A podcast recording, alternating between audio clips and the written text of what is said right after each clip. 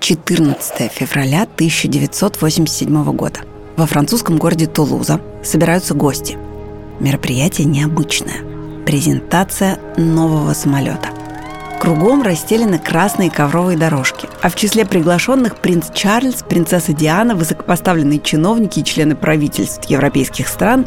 И тут на сцену в клубах дыма под музыку и свет софитов торжественно выезжает новинка авиатехники – аэробус А-320. Чарльз и Диана торжественно поднимаются по трапу и поливают новенький лайнер шампанским. Этот самолет компании Airbus был чем-то большим, чем новинка авиатехники. Это был символ успеха европейского авиапрома и его возможности составить конкуренцию американским производителям, которые всего лишь за 20 лет до этого были безраздельными лидерами индустрии.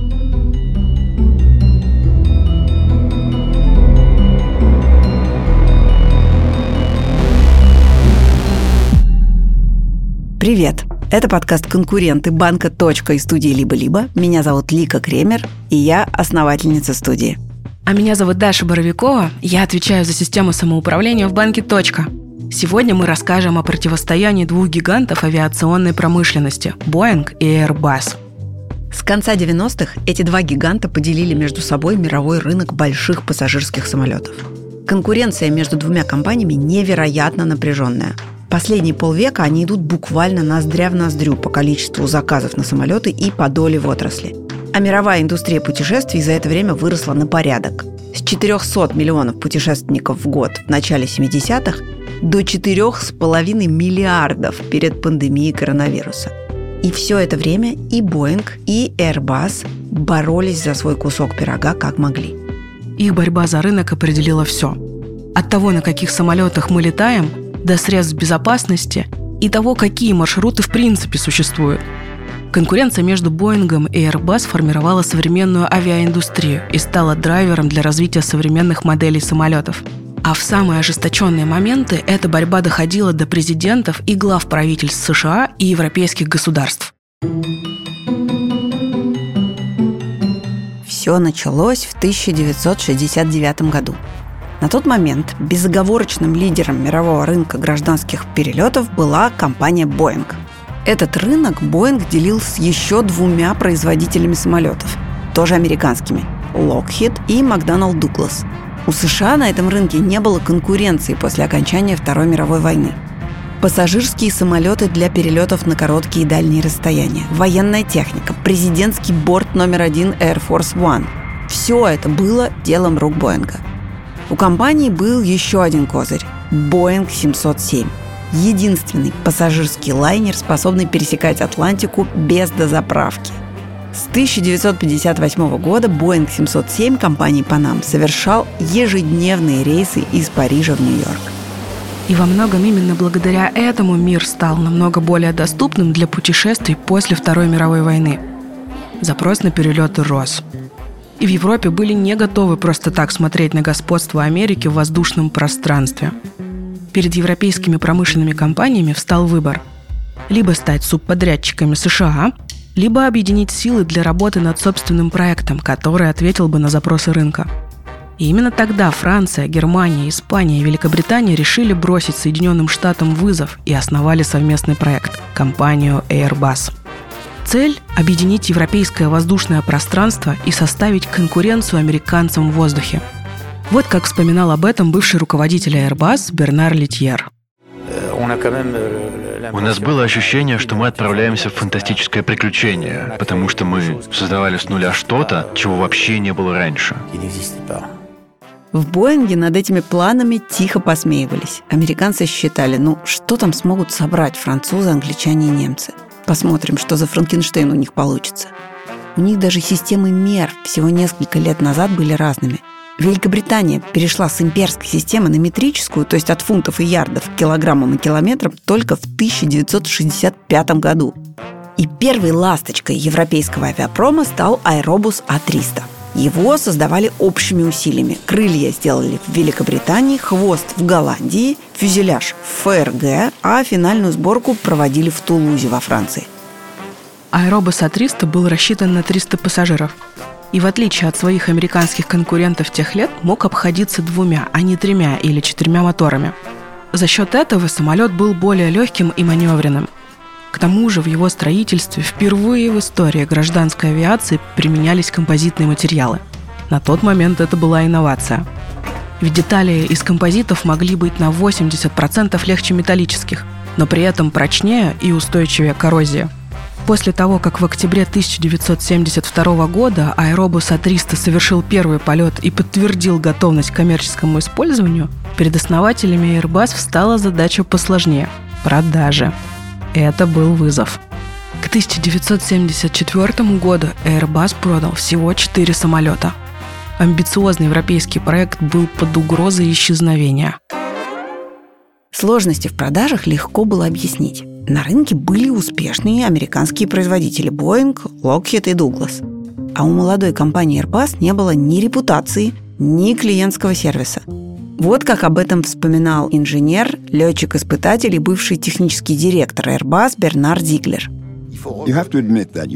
надо понимать, что у европейской авиации была очень плохая репутация. Цена самолета не включала никакого технического обслуживания. Мы просто не знали, что это такое. И все наши финансовые расчеты не включали ни цента на услуги после продажи. Техобслуживание и прочее. За это все платил клиент. Это подразумевалось само собой. В 1975 году в компании появился новый управленец, 46-летний Бернар Летьер – он был известен как ушлый переговорщик, способный уболтать любого. Первым же тестом его способностей стала попытка поставить аэробусы в Индию. Вот как Литьер об этом вспоминал в документальном фильме «Airbus против Боинга» «The Jumbo Jet Race», 6 6 утра мне позвонили, и человек с голосом полицейского говорит, это Министерство иностранных дел.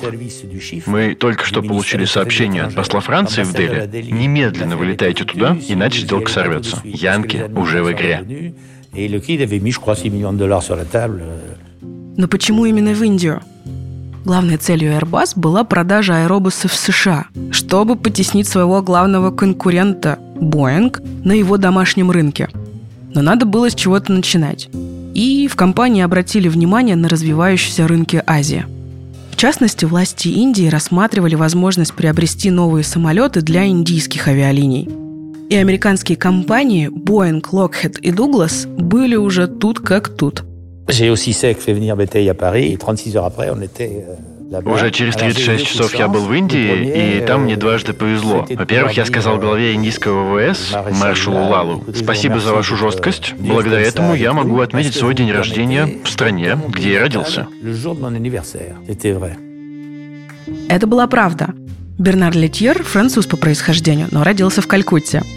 Но еще это был умелый дипломатический ход, который сразу расположил руководство Индии компанией Airbus – а во-вторых, дальше мы пошли обедать в отель. За столиком слева сидели 15 человек из Боинга, а справа 18 человек из Локхед. Но когда в конце обеда индийцы вынесли огромный торт, а сотрудники индийского ВВС стали петь «С днем рождения, Бернар», думаю, тут американцы почувствовали, что этого контракта им не видать. Литьер добился своего, и уже в следующем году Airbus начала поставки аэробусов в Индию. А в 1976 году выдалась возможность зайти и на американский рынок.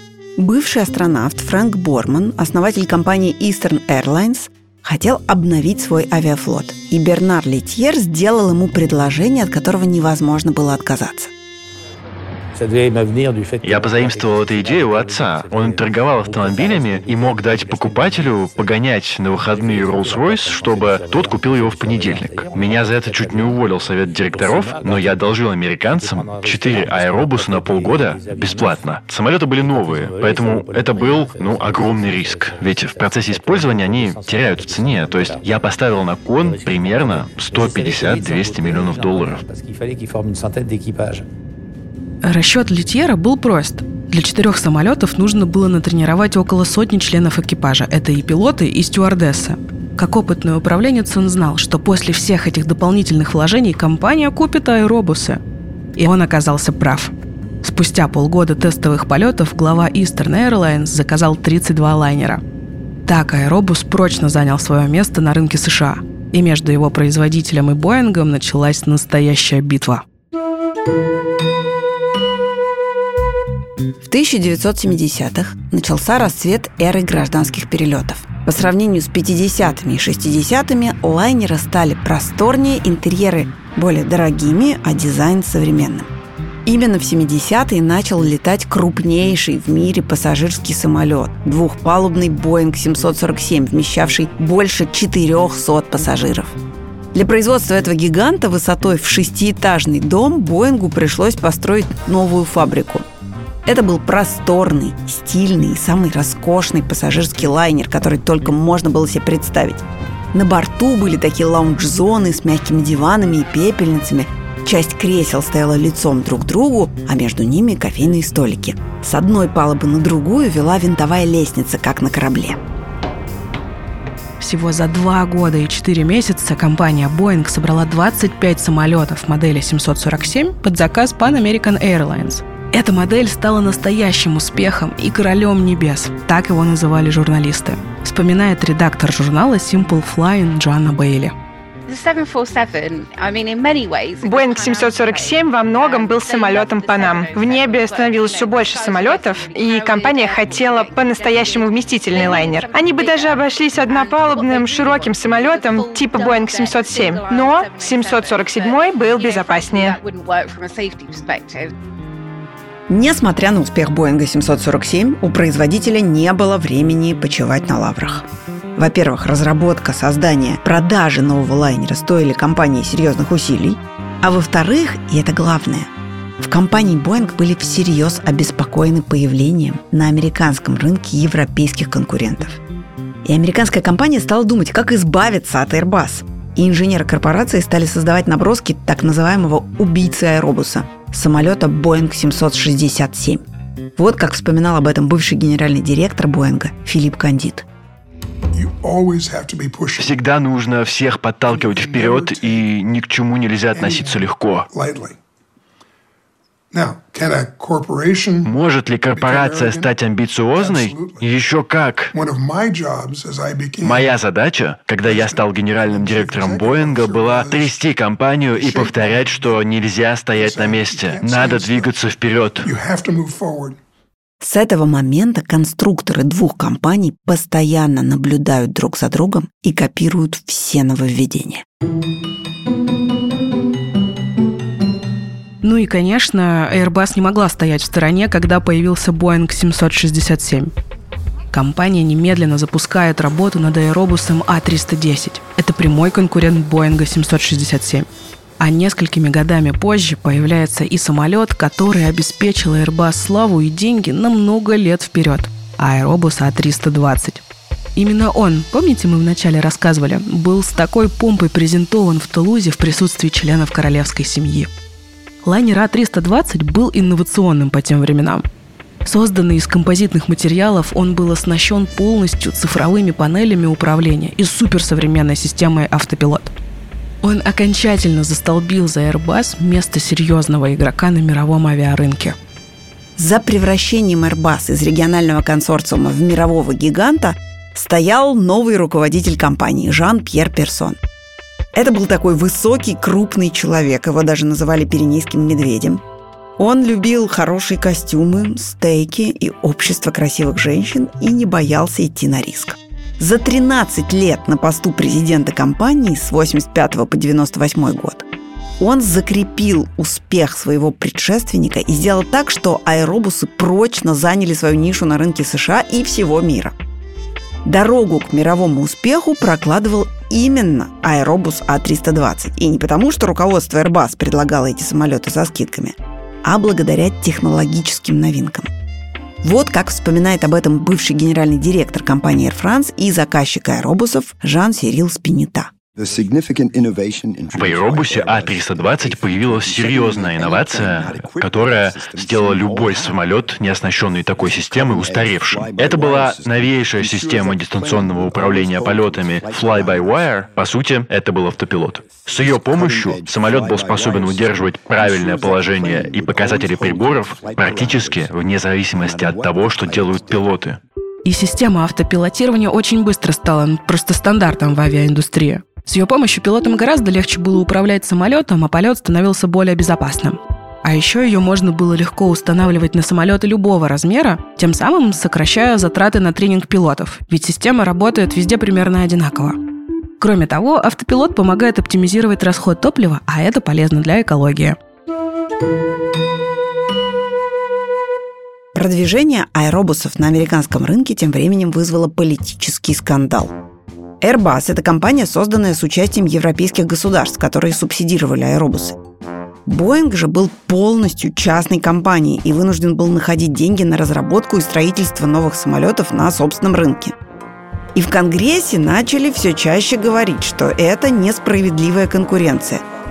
И что если Европа не перестанет поставлять в США свои аэробусы по низким ценам, политики будут вынуждены ввести пошлины, чтобы защитить американского производителя, то есть Боинг. В Airbus в ответ настаивали, что вообще-то выполнение Боингом заказов военно-промышленного комплекса США тоже не является справедливой конкуренцией, потому что, ну, частная компания получает деньги напрямую от государства. О-о. Но доводить до открытого конфликта и портить отношения между США и Европой, союзниками в холодной войне, власти с обеих сторон не хотели. Поэтому в 1992 году Вашингтон и правительство стран Европы заключили соглашение, которое ограничивало господдержку обеих компаний. Условия развития для их бизнеса стали более равными. Соглашение просуществовало чуть больше года. Уже в 1993-м президент США Билл Клинтон посетил завод Боинг и возобновил споры о субсидиях европейскому концерну, которые Боинг не получал. Но именно с тех пор в решении наиболее острых вопросов конкуренции двух производителей не раз принимали участие правительства с обеих сторон. В начале 90-х компании начали конкурировать на рынке гигантских самолетов, так называемых джамбо-джетов. У Boeing уже была модель 747B, а Airbus к этому моменту выпустила на рынок аж две новые модели аэробуса – А330 и А340. А произошло это вот почему – Тогда авиалинии в США предпочитали двухмоторные самолеты. В Азии четырехмоторные, а в Европе колебались. Airbus в таких случаях привыкла идти на риск и создала сразу две модели аэробусов. А330 с двумя моторами для Америки и А340 с четырьмя для азиатского рынка. Поначалу все шло хорошо. Компания сразу продала 89 аэробусов А340 на авиационной выставке в Париже, и заказы продолжались. Но вскоре стало очевидно, что у А340 есть серьезный недостаток – это большой расход топлива. К 2008 году, когда разразился мировой финансовый кризис, цены на топливо выросли почти в 8 раз по сравнению с уровнем за 10 лет до этого. А340 стал слишком дорогим в использовании и начал постепенно выходить из употребления – Гораздо успешнее сложилась история главного конкурента аэробуса А340 Боинга 747. Этот лайнер появился в 1992 году и получил прозвище «кэш-машин», то есть банкомат компании Боинг его так называли. Он был и остается одним из самых успешных самолетов за всю историю Боинга. Это вместительный двухмоторный самолет, способный летать между океанами – по сравнению, например, с трехмоторными самолетами, это была огромная выгода для авиалиний. Боинг 777 тратил намного меньше топлива. Вот как отзывался о нем глава Airbus Жан-Пьер Персон. До 92 года Боинг не делал ничего такого, что я бы назвал настоящей конкуренцией, то есть не запускал действительно хороших лайнеров. И тут они сделали Boeing 777. Это была фантастическая модель. И это уже была реальная борьба, в которой надо было отвечать на один самолет другим самолетом. При этом он был комфортабелен для пассажиров и обладал довольно удачным дизайном. А благодаря наличию разных вариаций Boeing 777 можно было подогнать под запросы почти любого покупателя, что обеспечило ему коммерческий успех. После серии экспериментов Boeing 777 нашел лояльных покупателей среди главных мировых авиалиний, таких как American Airlines, British Airways, Delta, United и японских авиалиний. В конце 90-х самолеты Airbus летали уже на пяти континентах. Китай, Индия, Австралия, США, страны Латинской Америки и почти вся Европа покупали эти самолеты. Но это не значит, что новые сделки давались Airbus легко. Ради одной из них гендиректор компании буквально чуть не остался без штанов – В 1996 году глава американской авиакомпании US Airways Стивен Вулф собрался обновить авиафлот. Компания уже была лояльным клиентом Airbus, и дело было только за тем, чтобы заключить новый договор. Когда глава Airbus Жан-Пьер Персон отправился в Вашингтон обсуждать детали сделки, вопрос считался почти решенным – меня попросили отправиться в Вашингтон, сказали, что обо всем уже договорились, надо только соблюсти формальности, пожать руку, подписать договор. Прихожу я с утра на встречу в офис Вульфа. Мы с ним вдвоем. И тут он достает список переговорных позиций из 25 пунктов. Это, мягко говоря, был сюрприз. Я посмотрел, говорю, хорошо, мы согласны вот на это, по этому вопросу поторгуемся еще, ну а в целом ничего страшного. А потом дело доходит до скидок. Глава US Airways решил в последний момент перед подписанием договора выбить скидку в 5%. Звучит как совсем чуть-чуть, но в контексте сделки на 18 миллиардов долларов это очень существенно. Airbus на такие условия идти не хотела. И вот как поступил Жан-Пьер Персон. В то время я как раз хотел похудеть и сидел на диете. И на мне был костюм, который был уже немного великоват. Я встал, расстегнул ремень, и с меня упали брюки. И я говорю, больше мне вам предложить нечего. Стивен Вульф сначала торопел, потом расхохотался. Потом вызвал секретаршу, я едва успел надеть штаны. Нам принесли шампанского, в общем, мы закрыли сделку на моих условиях. Возможно, это был самый выгодный стриптиз в истории гражданской авиации. Airbus и US Airways заключили сделку на поставку 400 аэробусов. Это крупнейший заказ за все время существования Airbus. Что в это время делал Boeing, чтобы захватить долю рынка?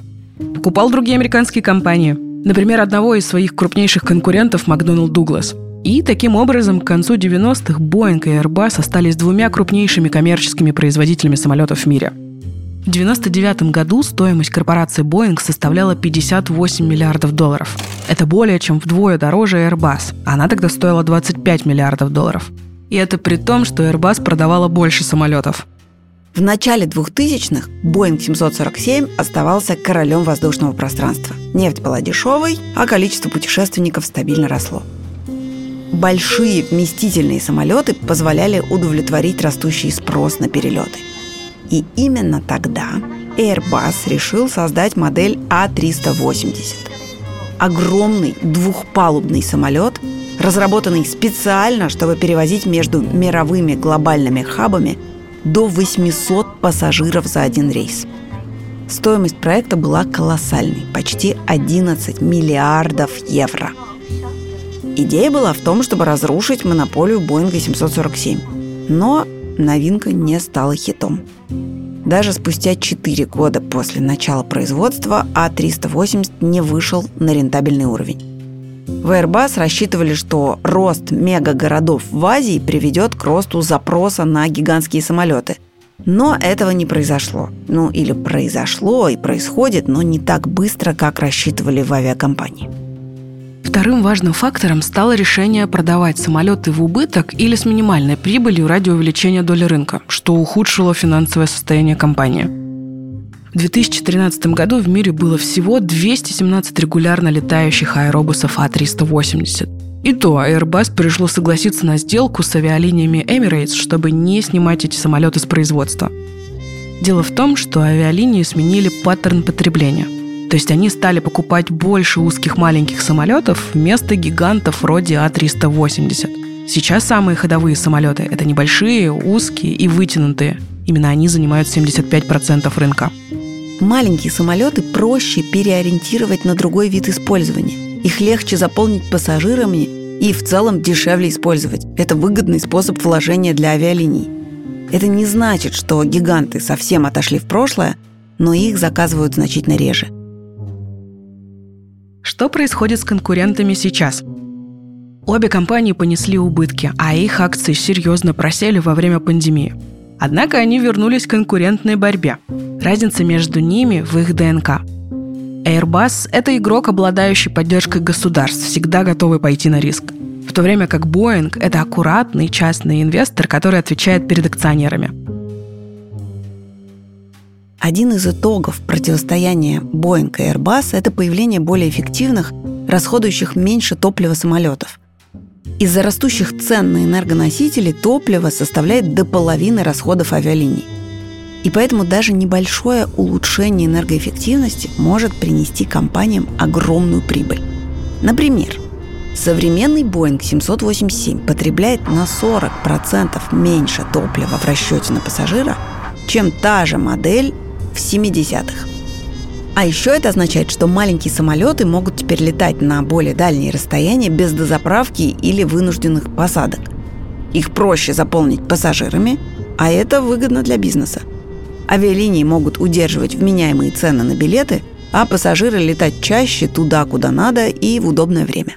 Обе компании вкладывают миллиарды в исследования и развитие, пытаясь обогнать конкурента. Правда, в борьбе за нечто по-настоящему революционное пока никто не победил. Например, Airbus создал прототип полностью электрического самолета, который пролетел над Ла-Маншем в 2015 году. Но, однако, массовый выпуск электрических самолетов можно ожидать не раньше 2035 года, заявили в компании. Боинг тем временем инвестировал в стартап Zunum, который разрабатывал и планировал запустить гибридный самолет к 2022 году. Правда, сделка окончилась скандалом. Стартап разорился и подал в суд на Боинг за мошенничество и разглашение коммерческой тайны.